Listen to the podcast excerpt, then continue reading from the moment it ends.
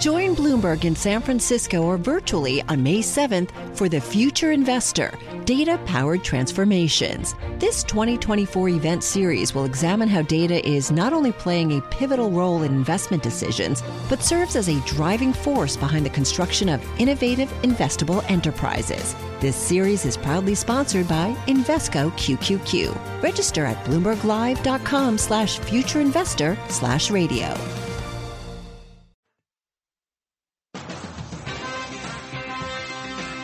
Broadcasting live to New York, Bloomberg 1130. To Washington, D.C., Bloomberg 99.1. To Boston, Bloomberg 1200. To San Francisco, Bloomberg 960. To the country, Sirius XM Channel 119. And around the globe, the Bloomberg Radio Plus app at Bloomberg.com. This is Taking Stock.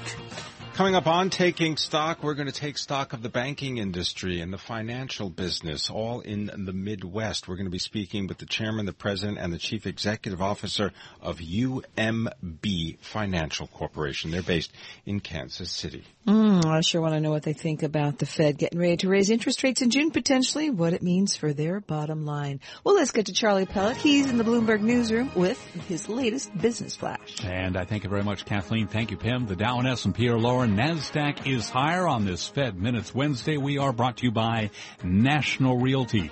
30% returns on cash in rented real estate. Find them at nria.net. Stocks declined. S&P 500 index heading for a seven-week low. Federal Reserve policymakers signaling a willingness to raise borrowing costs in June if the economy continues to improve. Stephen Stanley is chief economist at Amherst Pierpont Securities. He was our guest this afternoon right here on Taking Stock. The minutes reiterate that the Fed did not put a lot of stock in the low Q1 uh, GDP number. Uh, we know from the statement that they were weighing the strength in labor market conditions as more important than the uh, low GDP number. So I think that's and that's certainly uh, fleshed out quite well in the minutes. Right now, we've got the 10-year down 28.30 seconds, the yield 1.87%, gold down 18.80 the ounce now, declining 1.5% to 12.58. Crude oil moving lower as well, giving up earlier gains, down 1% now, uh, lower by 46 cents on West Texas Intermediate crude, 47.85 Brent crude at 48.62.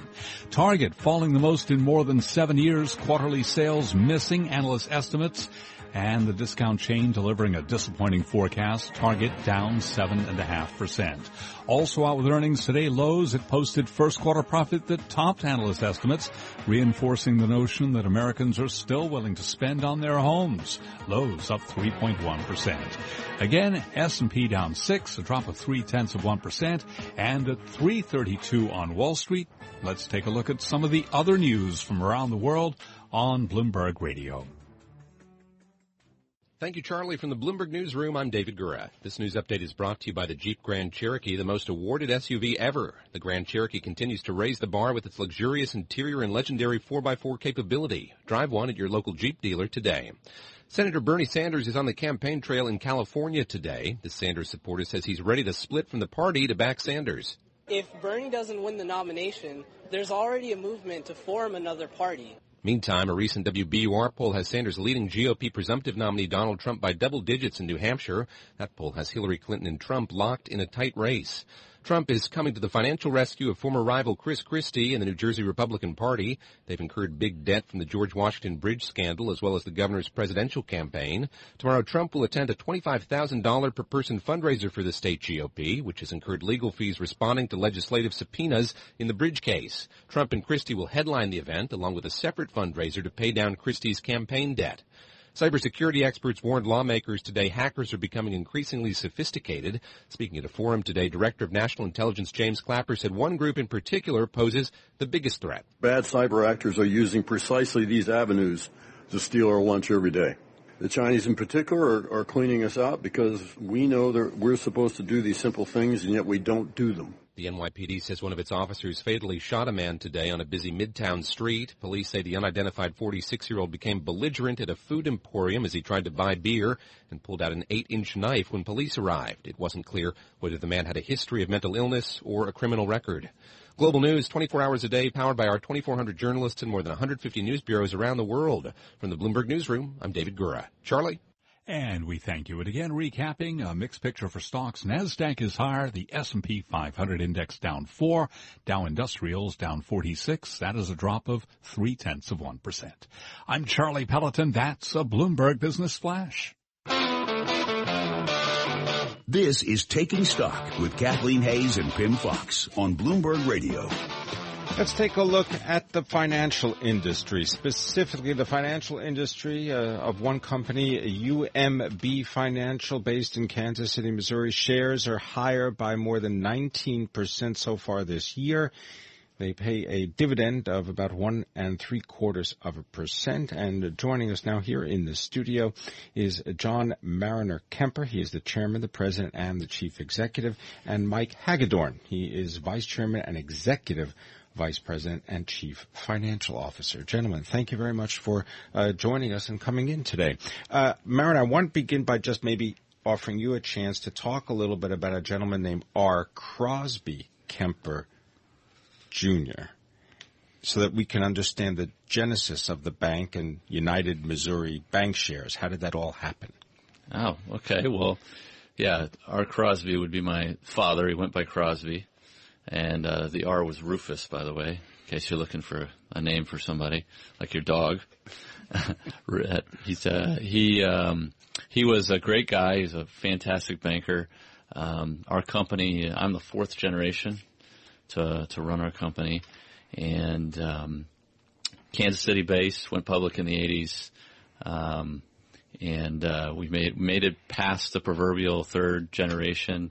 Uh, you know, where uh, companies are supposed to fail in the third generation. So we're officially in the fourth generation. I've been running the company for since 2004, and um, you know, it's a largely a commercial bank.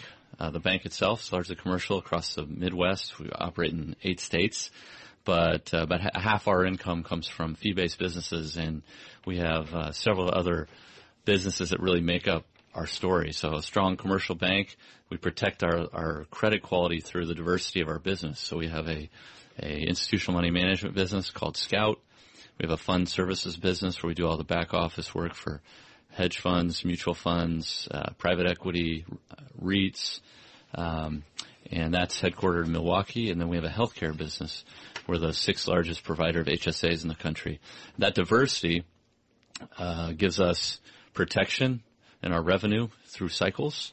And also, we believe really allows us to protect um, how we lend and, and, the way we run the bank uh, so that we never find ourselves reaching because we're a one trick shop, uh, reaching for net interest income. So, Mike, you are uh, president and CEO uh, at UMB Bank, and you're the interim CFO. How are you guys doing? How are how is your bottom line earnings, revenues, and where are you going?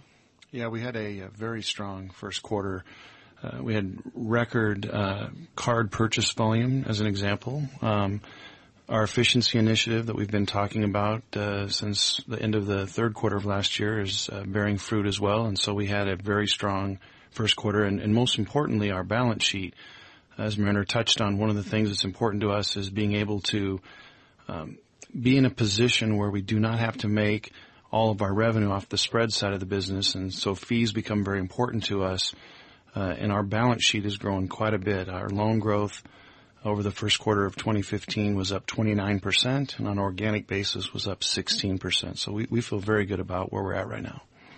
Mike, can you speak at all about what you're seeing regarding the energy industry in some of the states in which you operate, for example, Oklahoma, Colorado, and Texas? Yeah, most importantly, probably Oklahoma and Texas. Um, you know, 3.3% of our total loan book is in energy related credits, and as we disclosed in the first quarter, uh, we have reserves over that of 3.1%.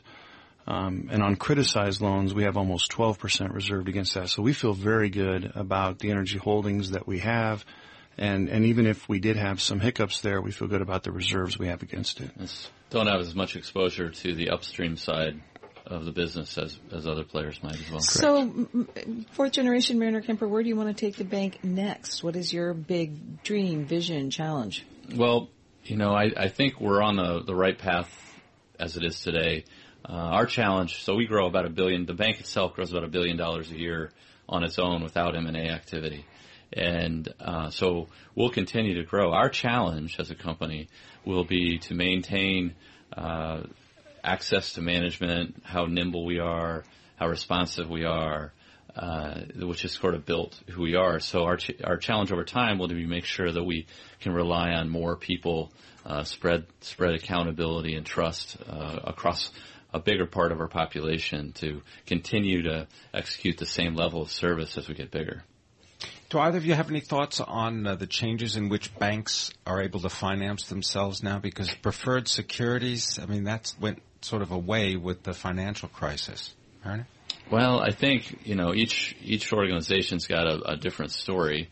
I think as long, my opinion, as long as the the institution has a story, uh, the capital access is is still pretty robust. Um, money seems to be available and cheap, and um, and then again, depending on whether you're using your currency. So we have a strong currency, so we we've been using our own currency to to drive our activity. So I, I don't see that really being a challenge unless you're unless you're broken. Okay. If you're broken, you got all sorts of issues. Right? Uh, well, Mariner Kemper, thank you so very much for joining us, Chairman, President, CEO, UMB Financial Corporation, along with Mike Hagedorn, President, CEO, Chief uh, Financial Officer on an interim basis for UMB Bank. This is Bloomberg Radio. Coming up on Taking Stock, a look at range bound trading in the stock market, digesting the alphabet soup of ZIRP and TARP. We'll also tell you about dragons and swans next.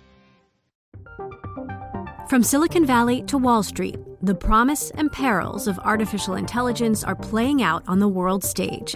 But what will the next phase of AI adoption look like? Which companies, from big tech to startups, will dominate? And where do the risks and unintended consequences lie? I'm Emily Chang.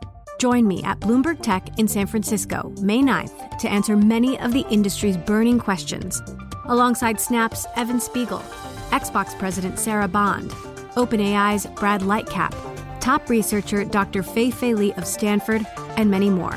More details and just a few tickets left at bloomberg.com slash techsf.